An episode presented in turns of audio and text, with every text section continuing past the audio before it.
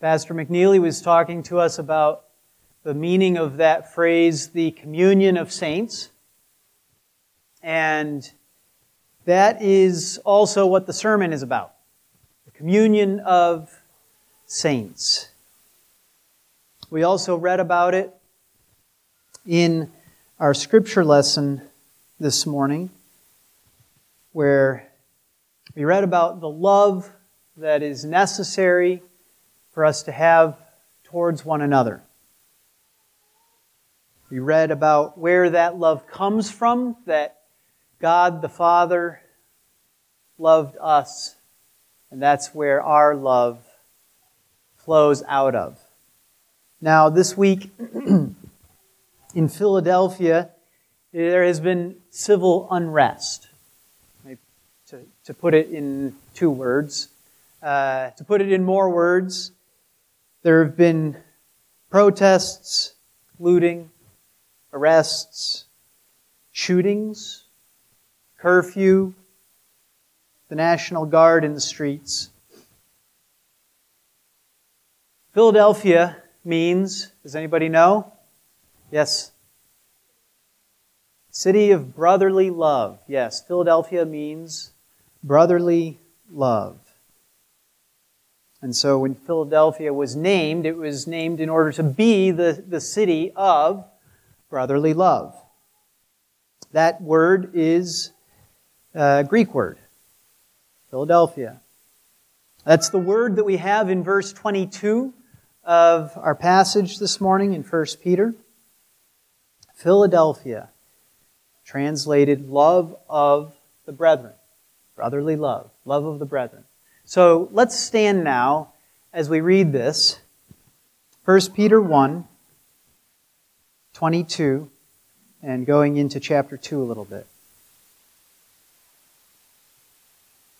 Since you have, in obedience to the truth, purified your souls for a sincere love of the brethren, fervently love one another from the heart for you have been born again not of seed which is perishable, but imperishable.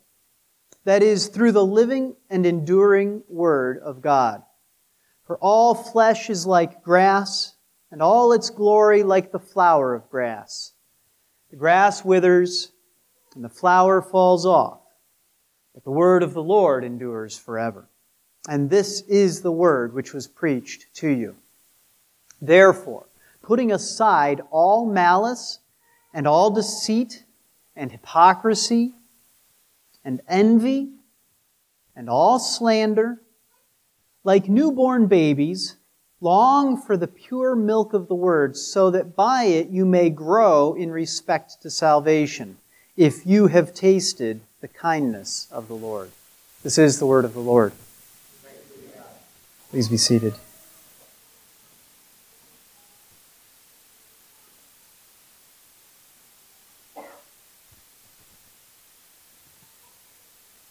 Love of the brethren is so central to what it means to be a Christian. Love of the brethren is so central that here in verse 22, Peter says, the Apostle Peter says that we have purified our souls for a sincere love of the brethren. We have purified our souls for a sincere love of the brethren. Now, if I were to ask you why you purified your soul, you might first say, I don't know what you mean by purified my soul. God purified my soul, right? Or you might say, I, regardless of who does it, what exactly does that mean? I'm not quite sure. Well, here we have this statement in obedience to the truth. Since you have an obedience to the truth, purified your souls for a sincere love of the brethren, fervently love one another from the heart. So, what Peter is getting at here when he says that you have purified your souls for a sincere love of the brethren is, regardless of, for a second, what purified your soul means, he's getting at the purpose. The purpose of purifying your soul was for love of the brethren. And that's made even more clear when he then continues on and says, fervently love one another from the heart. If that was the purpose why you were purified, okay, was for love of the brethren, then let's go ahead and do it. That's all he's saying. You see? He says, you did it for love, so let's love. Right? Now this is, this is simple on its face. it's easy to understand. You know, if you did something for a reason, then let's go ahead and, and do it. That thing, that reason. Let's make sure that reason happens. It's like saying, uh, you know, since you bought flour to make cookies, let's make cookies. Right? This is, this is why we did it, so let's go ahead and do it. Well, when we have, when we have uh, obedience to the truth and purified your souls, and saying that the reason for that was that we would have a sincere love of the brethren, and therefore go ahead and love your brethren. you realize it's got to be talking about something pretty important. Even if we don't quite know exactly what purified your souls mean, it sounds important, right? Talking about souls talking about obedience to the truth, the truth, right? It sounds central, and it is central.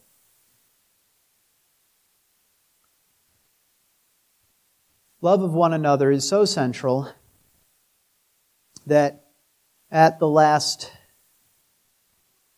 Supper, Jesus was demonstrating the importance of loving one another by washing the feet of his apostles, the disciples. Do you remember that?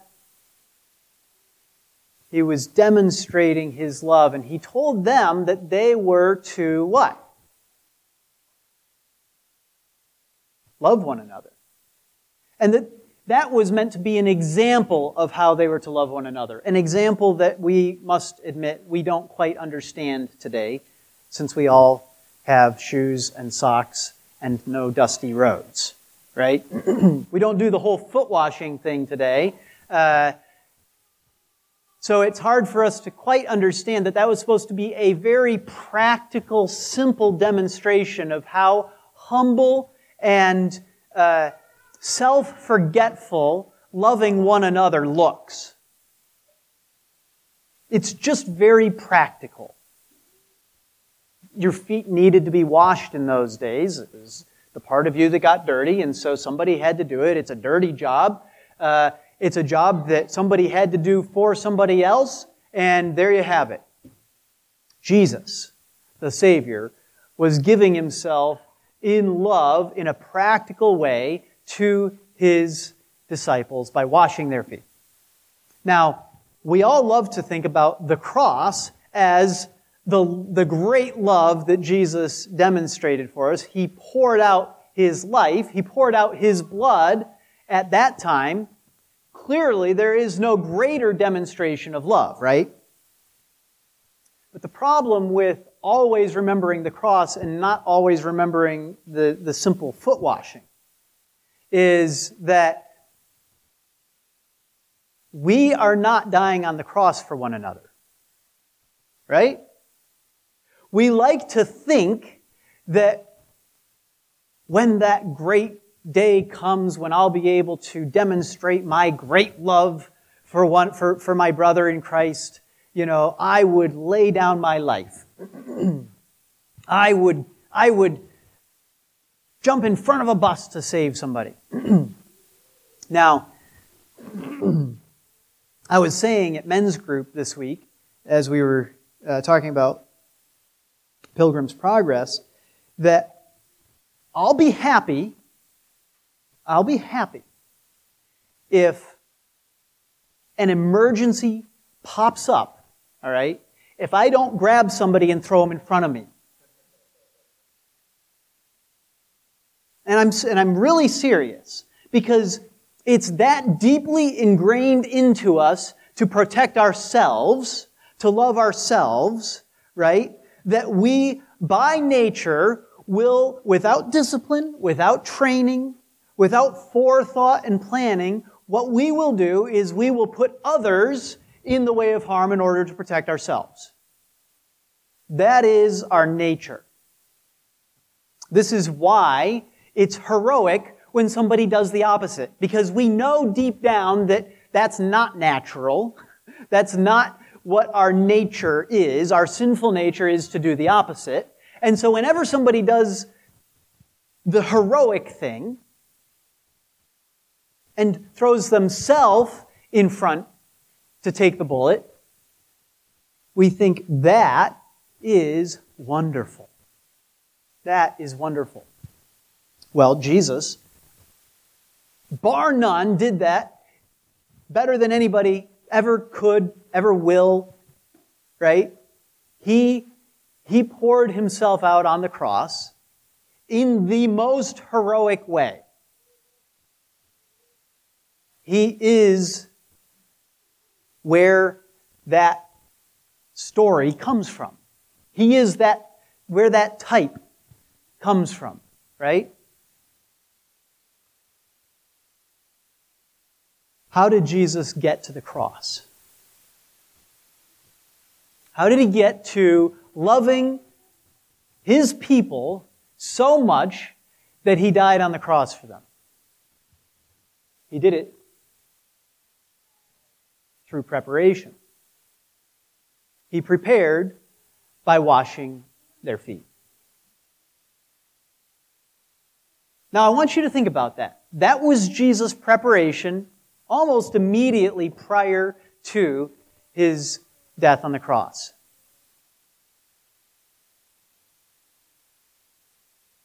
Yes, he was preparing them for it too. But he was preparing himself for it.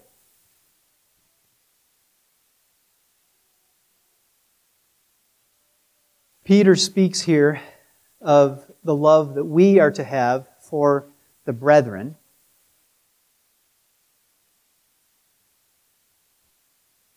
We read in John 13, 34, a new commandment I give to you, that you love one another, even as I have loved you, that you also love one another.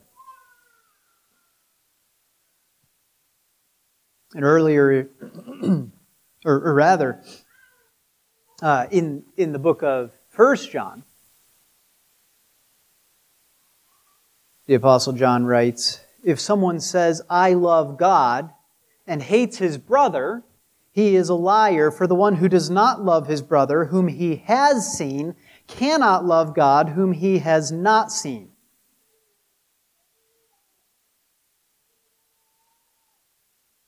Love for one another is the proof of our love of God. Simple, easy acts of love for our brothers are the preparation for the big acts of love for our brothers. All right? We are to love our brothers. Now, this uh, begs the question who exactly is my brother? Right? now, Jesus was asked a similar question who is my neighbor? And you remember the answer to that one was who's, who is it? Kids? Who's your neighbor? Who's your neighbor? Everybody. That's right. There's the answer to that question is who isn't your neighbor? Right? Everybody is your neighbor. But this is a little bit of a different question, isn't it? Who is your brother? Now, I watched a video in Philadelphia of a, uh, a little boutique clothing store that was getting looted. And um, it took less than one minute for the whole store to be looted, ransacked, and destroyed. Okay? And in this particular case, it was uh, a store that was owned by a couple of black people, and it was majority black people who were doing the looting. Now, are they brothers?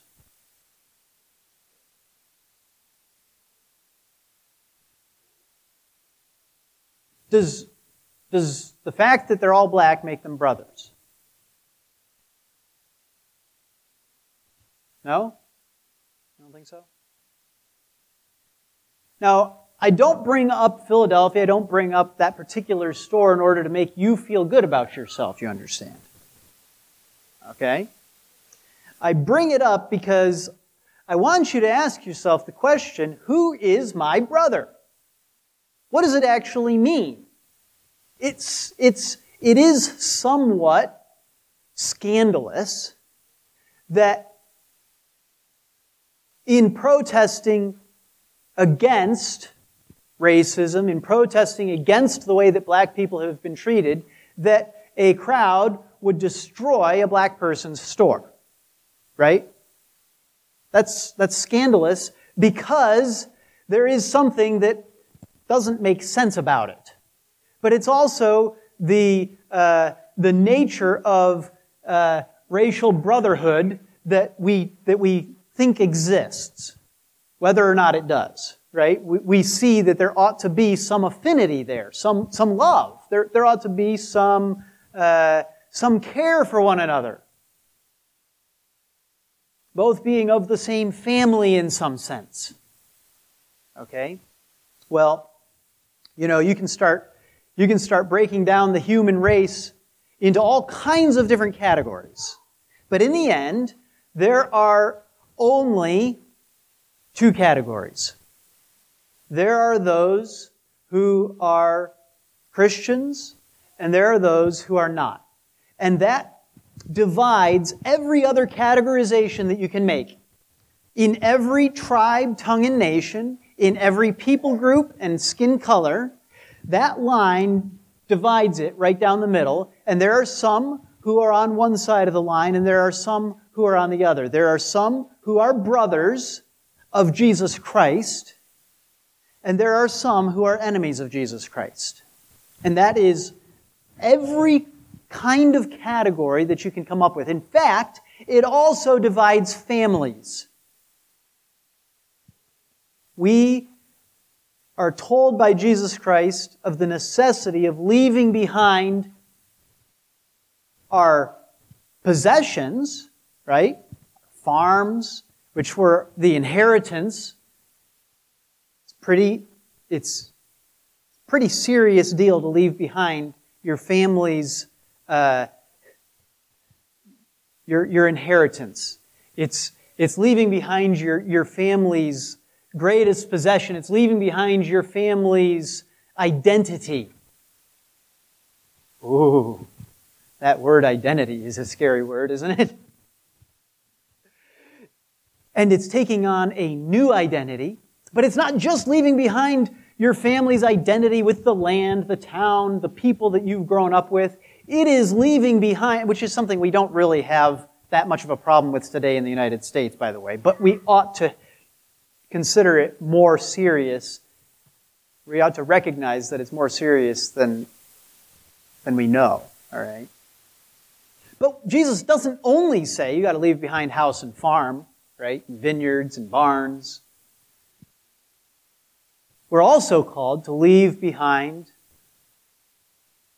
our brothers and our sisters, our fathers and our mothers, even husbands and wives end up being divided by that line. Those who are brothers to Jesus Christ are brothers to one another, co heirs with Jesus Christ, right? This is what we saw earlier in the book of Peter that we have this inheritance because we have been made sons of God. We have been made brothers with Jesus Christ. Therefore, we are brothers to one another. This is who Peter is talking about when he says that we are to have sincere love of the brethren. The brethren are the saints. The brethren are the people that we say we believe in the communion of the saints. The communion of brethren. Behold how good and pleasant it is for brethren to dwell together, for brothers to dwell together in unity. That's part of what that communion looks like, right? now, that family of God that brotherhood, those brethren, those brothers that we have in Jesus Christ, okay, is so fundamental that I already got done saying it even is more fundamental, the division of who is in the family and who is not in that family. Okay, the family of God. That division is even more fundamental than your earthly family, of which we know nothing more fundamental in this world. There is nothing more fundamental than who is part of your family in this world, and yet, the family of God is even deeper. It is even more fundamental. As a matter of fact, the family the earthly family that you have, okay, is only a picture of the family of God. There is a father. Yes. There are sons. Yes. what does it mean? It means that there is a family of God. There is a father. There are sons. and we know who is a part of that family and who is not.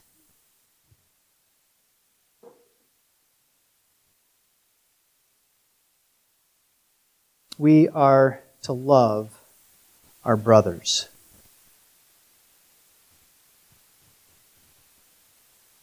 We're to do so without malice, without deceit without hypocrisy,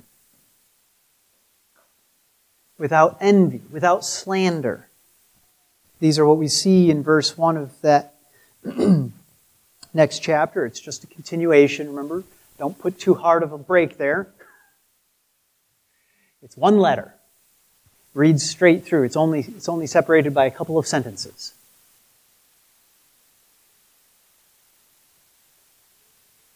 Sincere love of the brethren. That word sincere uh, is the word hypocritical, but with not put in front of it. Not hypocritical love. You're to love your brethren with not hypocritical love. That's, of course, what the word sincere means, right? It's a perfectly good translation. But sometimes it's helpful to see that uh, the negative statements like that. Not hypocritical. Now, that means that hypocrisy is actually brought up a couple of times.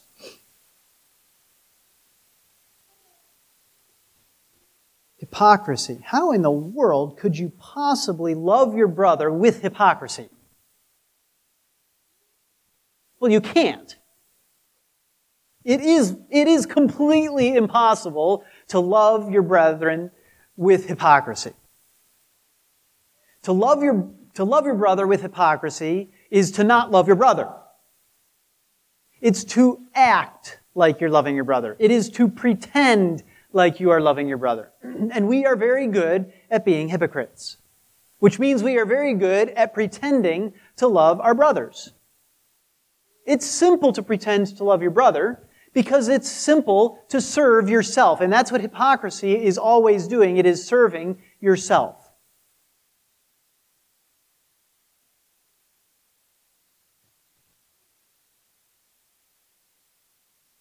So now,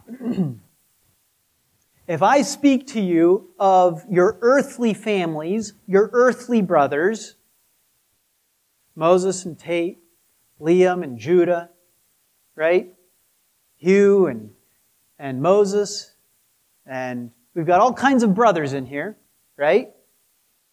Got Zeal over there.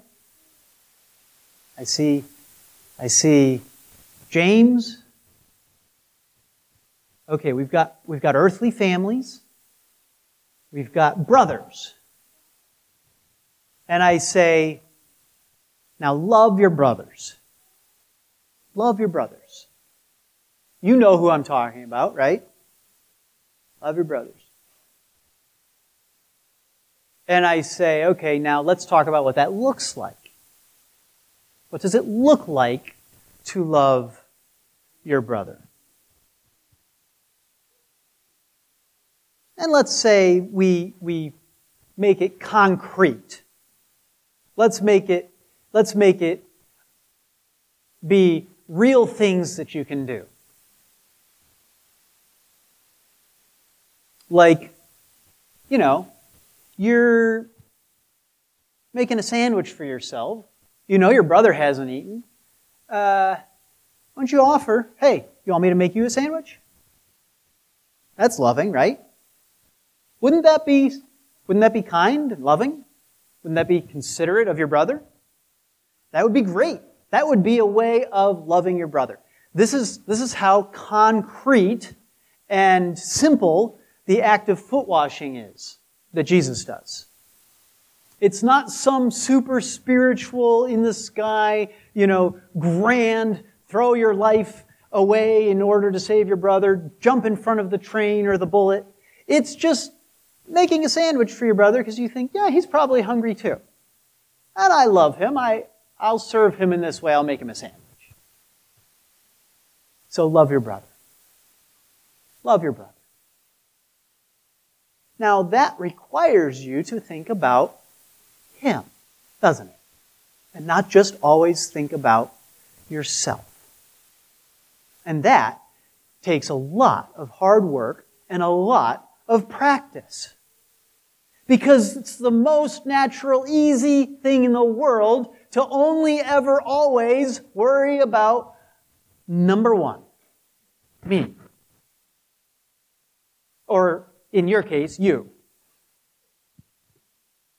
That is what we do all the time, easy as pie.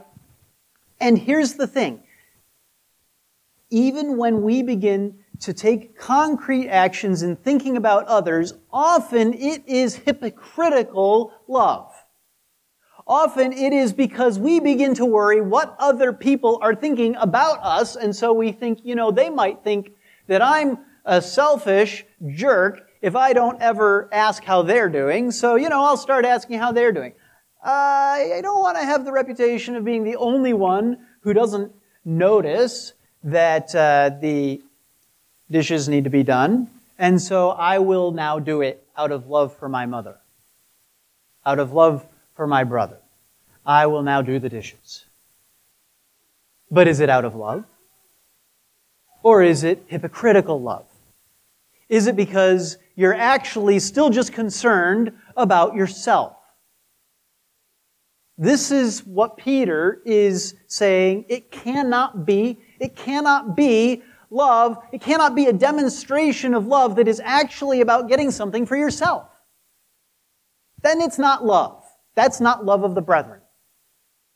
So, if you think about that being uh, obvious in the home, like two brothers are in the kitchen, hey, you make me a sandwich too? Make your own stupid sandwich. Mom walks in, oh, uh, hey, uh, you want a sandwich? It's blatant, obvious, hypocritical love, right? We know what that can look like when it's, when it's that, when it's that blatant, all right? And, and what we do as we get older, as we mature, as we grow up, is we get better and better and better at what? At loving one another? Or at making it less blatant when we're being hypocritical? Which way are you maturing? You see how opposite those are? Those two different ways of maturing? Growing up in maturity in sin. Well, we're told to be new babes. Babies have no idea how to be hypocritical. It's too complex to be hypocritical for a baby. You know, I'm hungry, I'm going to cry. I don't feel good, I'm going to cry.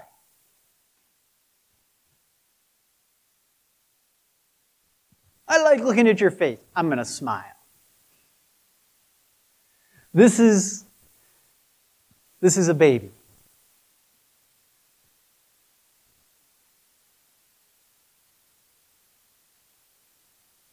Like newborn babies long for the pure milk of the word.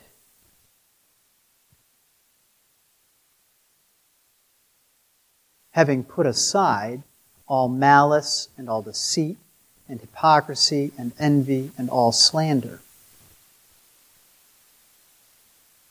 We're told to be uh, as to sin, ignorant. We're, we're not supposed to know anything about sin. Immature with regard to sin.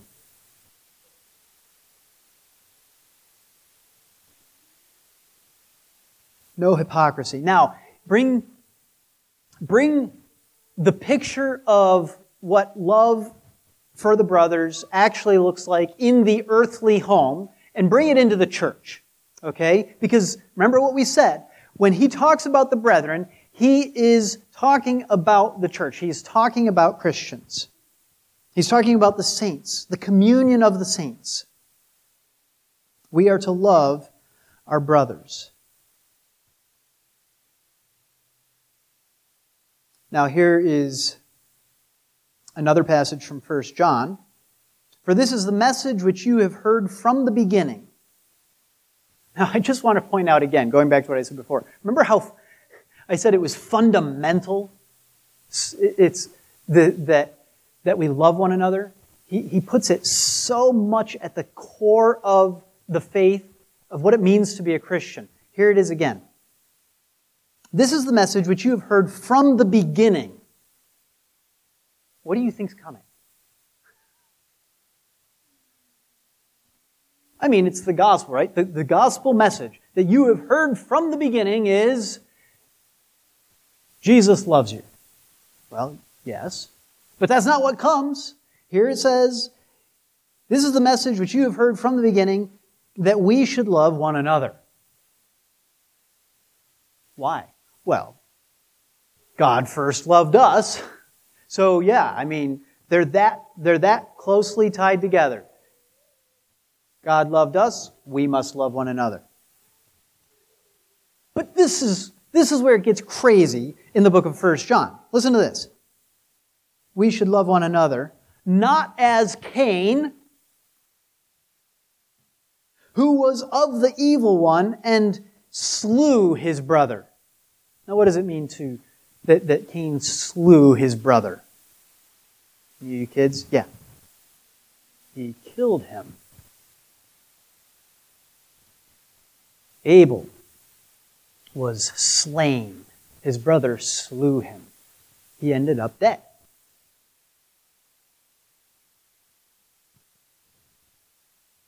We should love one another, not as Cain, who is of the evil one and slew his brother. And for what reason did he slay him? because his deeds were evil and his brothers were righteous.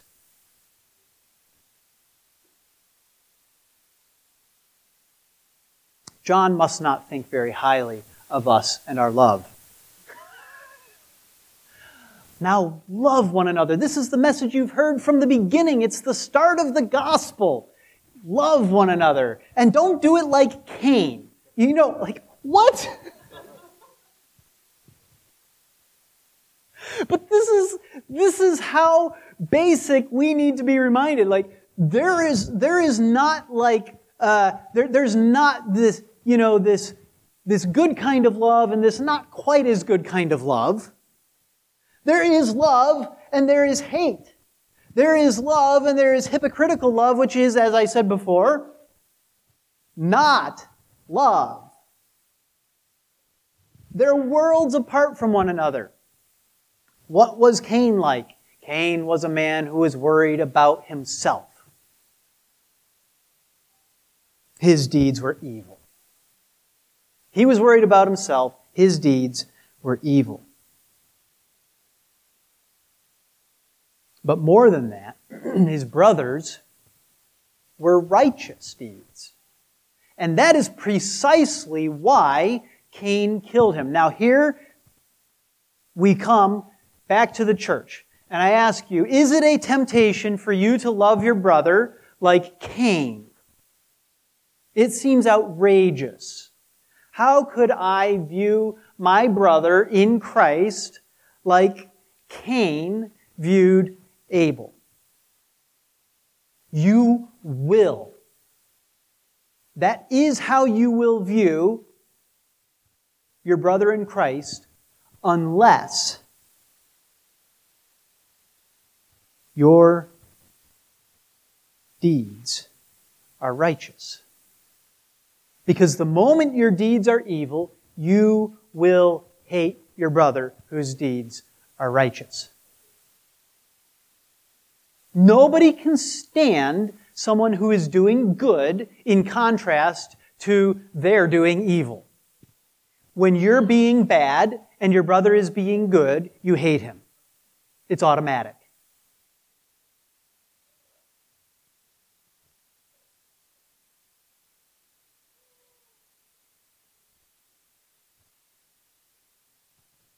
And that is why we are warned by John not to love like Cain loved.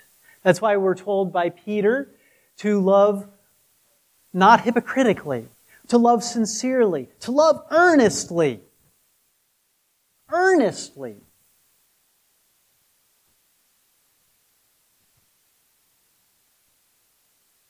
When you hear advice for how to write, often one of the things you'll hear is cut out all the adverbs, right? It, don't put in so many adverbs. All the words that end in ly are adverbs, kids. Okay?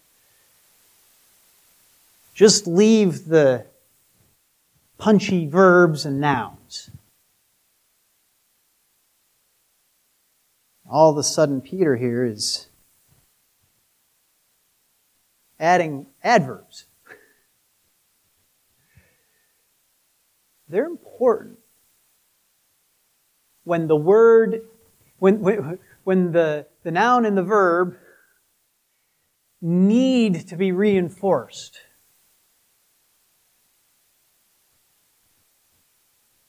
Sincerely. We are to love our brothers sincerely. Now,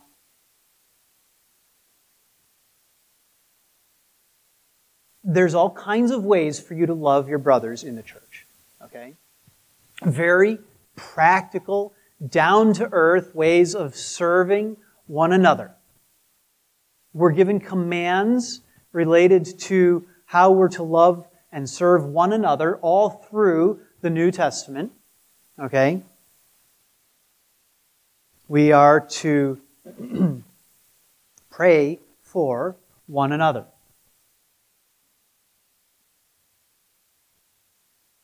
We are to make sure that everybody's physical needs are met. We are to exhort and encourage one another as long as today is still called today. Which means forever, kids. Because today is always today and never tomorrow, right? something that takes a little bit of getting used to. But once you get it, then you can understand as long as today is today, you're supposed to love your brothers in the church by exhorting, encouraging, caring for one another. We are to love our brothers sincerely, though. In other words, you can't just say, oh, so and so had a baby, I'm going to make them a meal and take it over to them. That's great. That's practical. That's washing the feet of the saints, right? It is love for the brethren. It's also entirely possible to do it without sincere love. It's entirely possible to do it with hypocrisy. It's entirely possible to do it vindictively. It's entirely possible to do it out of hatred. Now, you might think that sounds crazy. How could you make a meal for somebody out of hatred? I say, well, it's probably not going to be exactly out of hatred for that person, although that might be the, the uh, you know, the piece de resistance, if you can really find someone who you can stick it to by taking them a meal, right? Well, after all, isn't that how we think of, you know, pouring, burning, heaping burning coals on our enemies' heads by by loving them? Well, uh, by, by hating them and pretending to love them? Or by loving them? You see the difference? So, so you can demonstrate your great love by making a meal and taking it to somebody in wonderful contrast to that slouch over there who never does bother with that. Right? Isn't that, isn't that great? You get to feel so good about yourself in comparison to your brother in Christ who is sadly, scandalously unloving.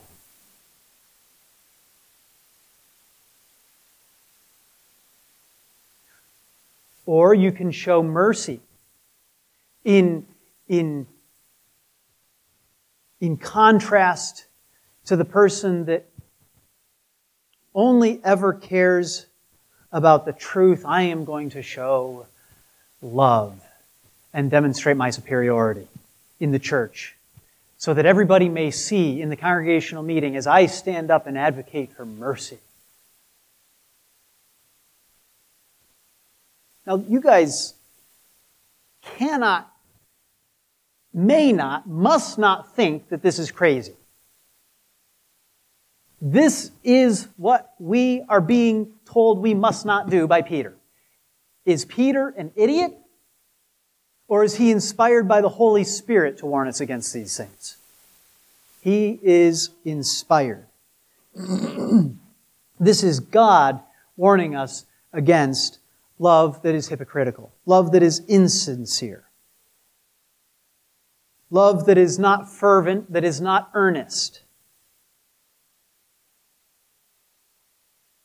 Now, if sincere was hard, fervently is harder still, isn't it? Fervently. You of you kids know what fervently means? Can I get a definition of fervent? Hmm. I should have looked up a definition. I'm going to have to make one up on the fly. No kids are going to help me out? Fervently, yes, Liam.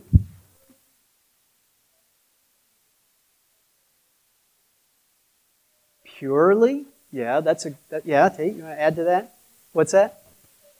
Adoringly? Yeah, these are, these are starting to get at it a little bit.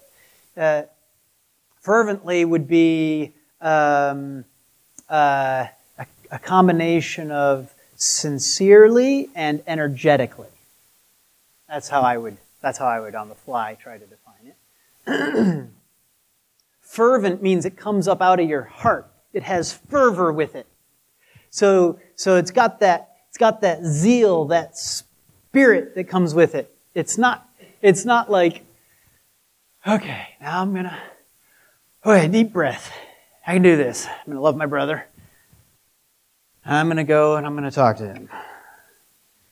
I can do this.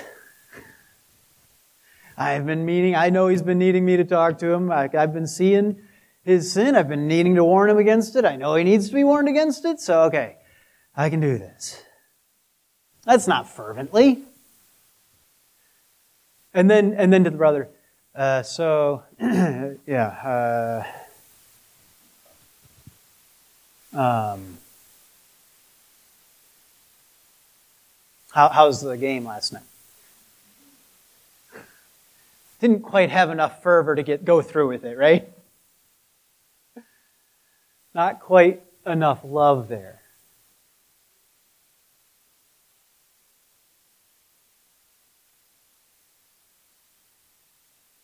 Well, there's one last word I want to add to this, and that is permanently.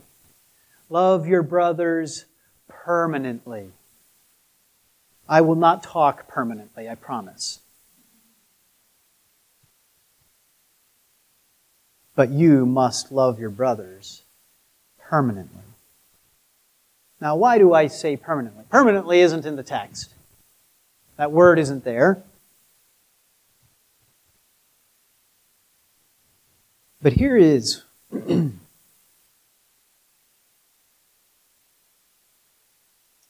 You have been born again, not of seed which is perishable, but imperishable.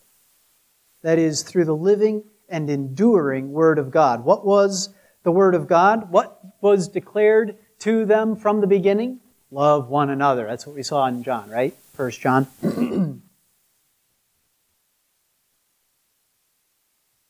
Why are we to love one another fervently from the heart? Because we have been born again, not of seed which is perishable, but imperishable. As long as that seed is within you and growing, you will love your brother. It will not end. If the inheritance that you are receiving is imperishable, the seed planted in you is imperishable. If the seed planted in you is imperishable and continuing to bear fruit, the fruit that it will continue to bear is the fruit of love. And therefore, your love of your brothers is permanent.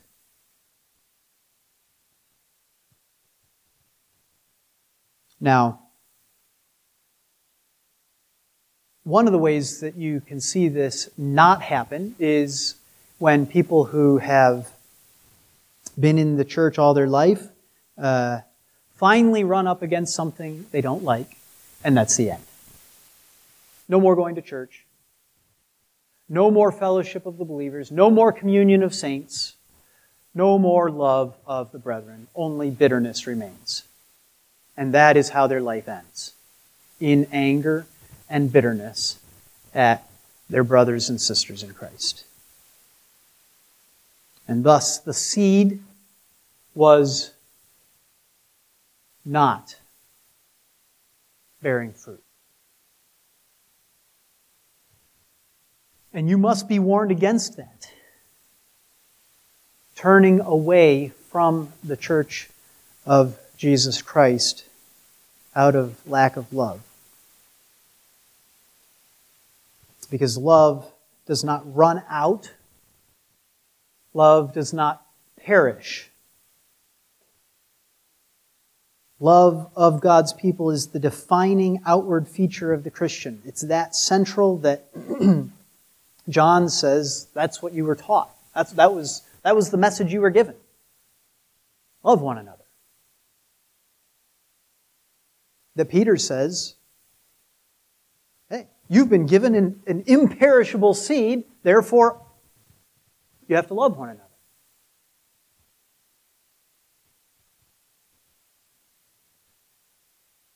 But the permanent love that we are speaking of is also uh, something that we're going to see throughout our life, not just whether it's still there at the end of your life, right? And what I mean is, um, all of these fervently, uh, without hypocrisy, sincerely, permanently. All of them are, you know, you have them all or you have none of them. Because if you have convinced yourself that you love your brother deeply and you, you just, you just have such feelings of, of love, and that's really what is causing you to, to serve him today. It's just out of great love that you have for him that you're serving him today. And then he's not thankful. oh. And now you don't have those feelings anymore? And all of a sudden you're mad at him? Then let me ask you, were you doing it out of love? Was it sincere love? Was it fervent love? If it wasn't permanent love.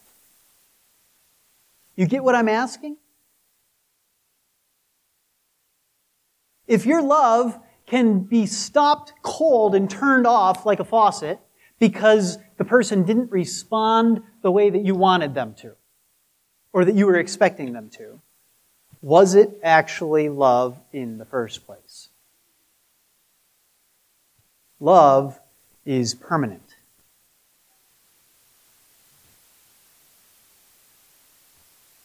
Parents, that doesn't mean that you can't discipline them for responding inappropriately to your love, but it does mean that you better be responding with continued love. You see what I'm saying? This love is permanent. It's as permanent as the Word of God is. And God's Word is eternal. It will not fade away. And so, love between the brethren, between the brethren, between the saints, will not fade away. When we get to heaven, there's going to be love. It'll be great. All the hypocritical love will be gone. All the fake lovers will be gone. All the bickering and fighting about who's the greatest will be done with. And what will be left is love for one another. And it will be good. And we'll dwell together in unity, in love. And it'll never end. Let's pray. Heavenly Father, we know our lack of love. We know our selfishness. And we only know it a tiny bit compared to how you know it. You see into our hearts, Father. You see how quick we are to be hypocritical you see how often our love grows cold. You see how slow we are to serve and care for one another. Father, we thank you that there is an imperishable seed within your people a seed that will grow up and produce the fruit of love that Peter speaks of here. Father, if your word is true, there is hope for us to increase in love. Father, help us to love one another more. We pray in Jesus' name.